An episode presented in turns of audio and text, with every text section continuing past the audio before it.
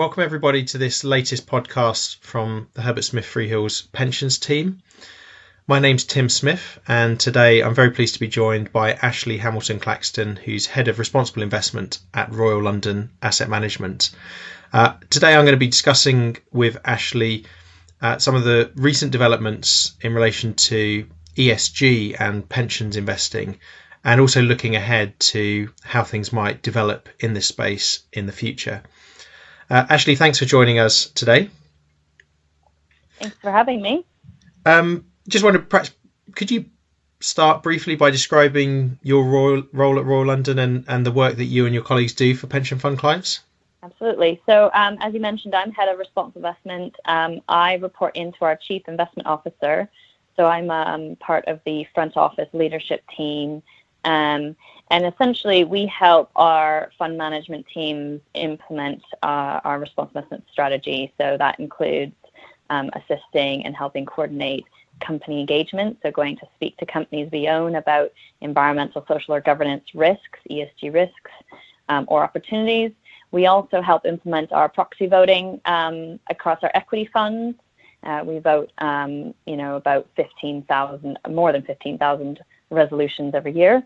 Um, we also help the fund managers think through ESG integration. So, how do they integrate environmental, social, and governance um, considerations into their investment process. So, um, undertaking deep dive analysis on companies or topics, um, coaching them through how they might want to think about climate risk within their portfolio, for example. Um, and then we also, for some of our clients, particularly our pension clients, um, which we're seeing an increased demand from, is help the business think about how we can assist with bespoke kind of ESG needs um, for clients that have segregated funds with us, for example. Great. And it's been a year now uh, since we worked together to produce a report which was looking at uh, how things are evolving in this space, and in particular the new requirements that came in last October for trustees to put in place written policies on financially material ESG factors. Um, what difference have, has that made in practice?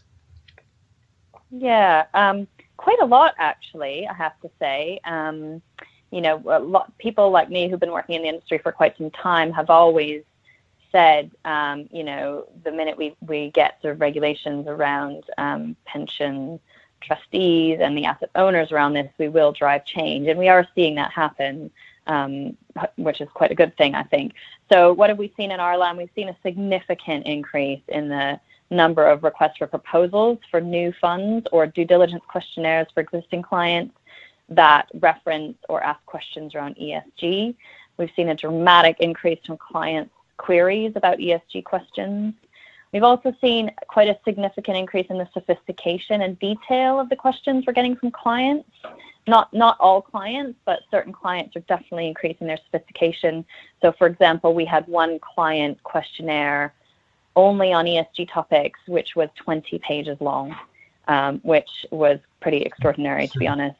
Um, and pretty much all of our client presentations now, whether it's sales pitches or updates, um, do include um, an element of ESG, and that is both um, being driven by RLAM, but also from demand from our clients. I'd be interested to know, obviously, the last six to nine months has been dominated by uh, COVID 19 and, and, and, the pandemic. Um, what impact um, are you seeing that having on trustees and members' attitudes towards um, kind of ESG factors? Yeah, it's interesting because I think when the pandemic first was starting to unroll, to um, happen, I think a lot of people in the RI responsible industry wondered whether this would actually um, cause a significant delay or pause to a lot of the good work that we've been doing over the last 15 to 20 years. Um, because prior to the pandemic, ESG was absolutely going mainstream. So I think we all kind of paused and worried whether um, this would um, people would kind of shift gears to look at very very short term financial consequences of the pandemic. And I'm actually quite pleased to say that that hasn't happened. In fact, the opposite has happened. I think COVID 19 has highlighted for people um, a lot of the sort of social issues that affect us as individuals and as pension savers. and kind of shone a, a, a, sort of spotlight on that for us. And so I think actually COVID 19 has driven even more interest in in this mm-hmm. area, mm-hmm. and in particular, even more interest in funds, um, specialist funds like our sustainable funds, for example, have seen unbelievable flows of, of assets coming into them during the pandemic. So I mm-hmm. think it's been surprising, but also um, really hopeful that that's the case. Um, that there's been really no no change. The only change is I think um, there was a huge focus, and, and rightly so, on climate, and there still is. But I would say social issues absolutely have shot up to the top of the agenda, in particularly around things like um, labor standards, health and safety of workers mm-hmm. in the pandemic, but also things like um, diversity and uh, driven by the Black Lives Matters protest. Yeah, yeah, that's certainly consistent with what I've heard from others saying that kind of there's a much bigger focus on the S in ESG now than there perhaps ever has been previously. Um, yeah. Obviously, the, the thrust of last year's regulations were were on kind of financial factors um, and trustees needing to think about and set out how they take those into account. Are you seeing much movement in terms of non-financial factors, so such as things like moral and ethical considerations? It, are you seeing much, any, much more focus on that from schemes or members? I think it really depends on the scheme. Um, I think there's been some increase in focus on that um, for certain schemes where that's really, really important to their uh, underlying beneficiaries. There's certainly been more discussions about it, and I think there's been more consultations with beneficiaries on their views around this. Um, but I would say it's pretty mixed. I would say on the other side of it, there is this also trend away from things like exclusions or looking at ethical implications. So um, people are thinking more about how do we integrate ESG factors?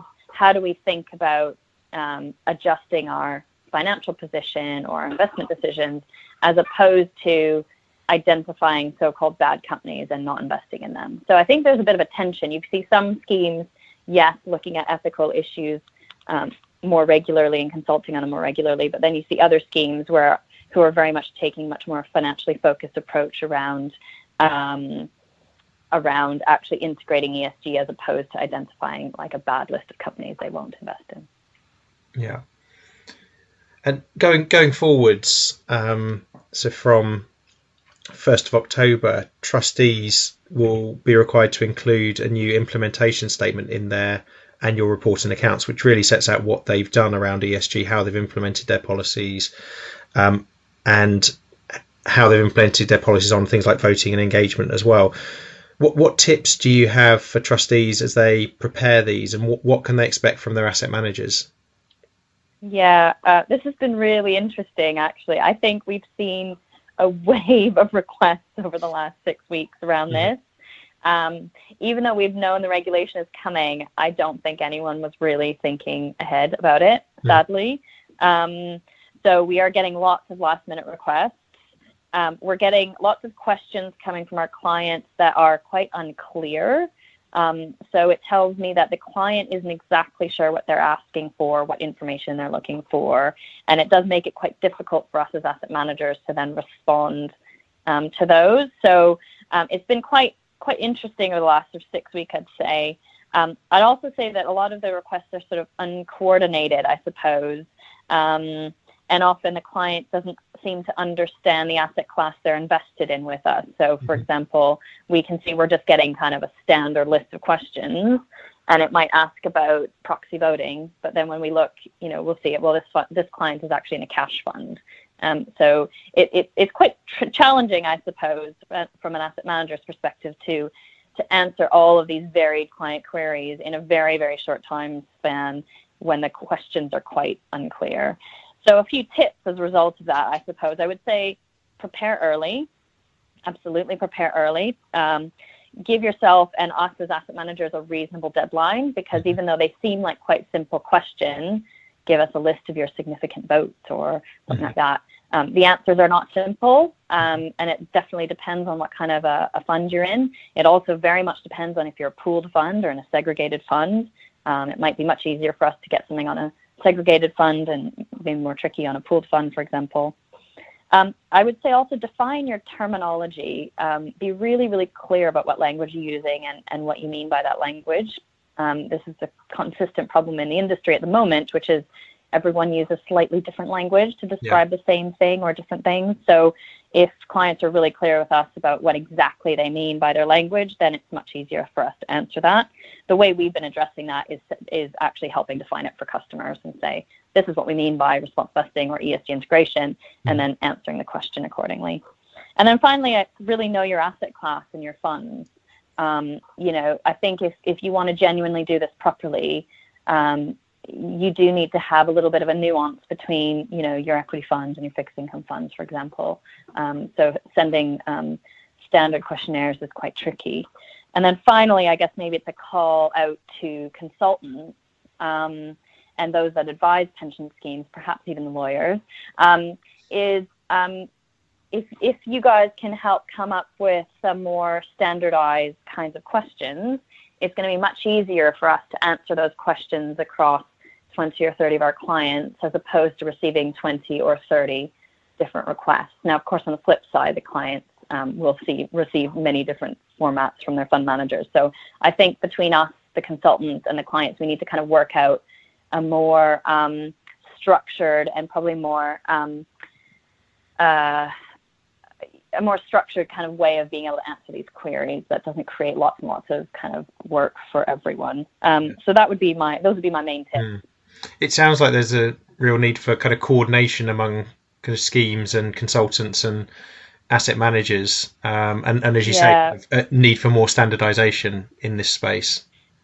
I think so. I mean, the regulator op- um, asks open-ended questions, and I think they do that on purpose. And open-ended questions can be can be really helpful, um, but equally, you can end up getting um, not very helpful answers. So, um, I know some of the pension consultants just I think this week have announced um, uh, that they're going to start working together um, on responsible investing and, and sustainability. And yeah. so, one of these things I would like to call on them to do is to kind of help work with asset managers and their end clients to kind of coordinate this process a little bit better. Mm-hmm. Yeah, yeah, I think it'd be important for asset managers to have a, a key kind of seat at the table there. Um, in terms of just looking ahead, say over the next of three to five years, clearly a lot's already happened in this space. But how do you see things developing, um, kind of in the years ahead?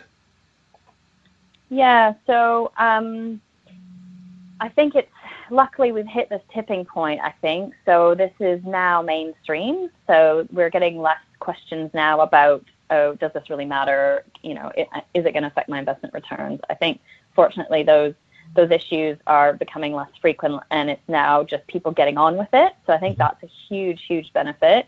Um, ESG is an evolving area just by its nature. So, kind of the evolving topics um, that could be material financial risks will always be changing. And so, um, the future really is for teams like mine in, in responsible investing within asset managers is constantly horizon scanning for the next sort of big topics, um, trying to identify those, trying to then assess how they'll affect our investments. I think for pension schemes, it's going to have to be really focused on really getting the best you can out of your asset managers. And so this first wave of implementation statements, as we said, might not yield the best results because it feels um, quite last minute and it feels a bit uncoordinated. Um, so I'm hoping that by next year we get to this time, both the asset managers and the, and the clients have worked out what it is they exactly want, and mm-hmm. then we can have a bit more of a clear conversation with clients about how they want to monitor us and, and where we can improve. Mm-hmm. So I think the future is looking quite quite good. We're busier than ever.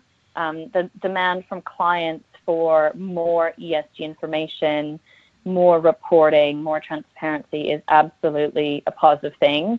Um, we need to think about how we do that in a way that is um, value added for our clients and doesn't increase costs mm-hmm. significantly mm-hmm. because obviously keeping pension scheme lo- costs down is really important. Mm-hmm. Um, so it's quite, quite an exciting time, but there, there's a lot of change happening, um, a lot of challenges to still to address, but we're definitely busy. Yeah, and earlier you mentioned climate change, and we've we've obviously just had a new consultation issued by DWP specifically on climate related risks.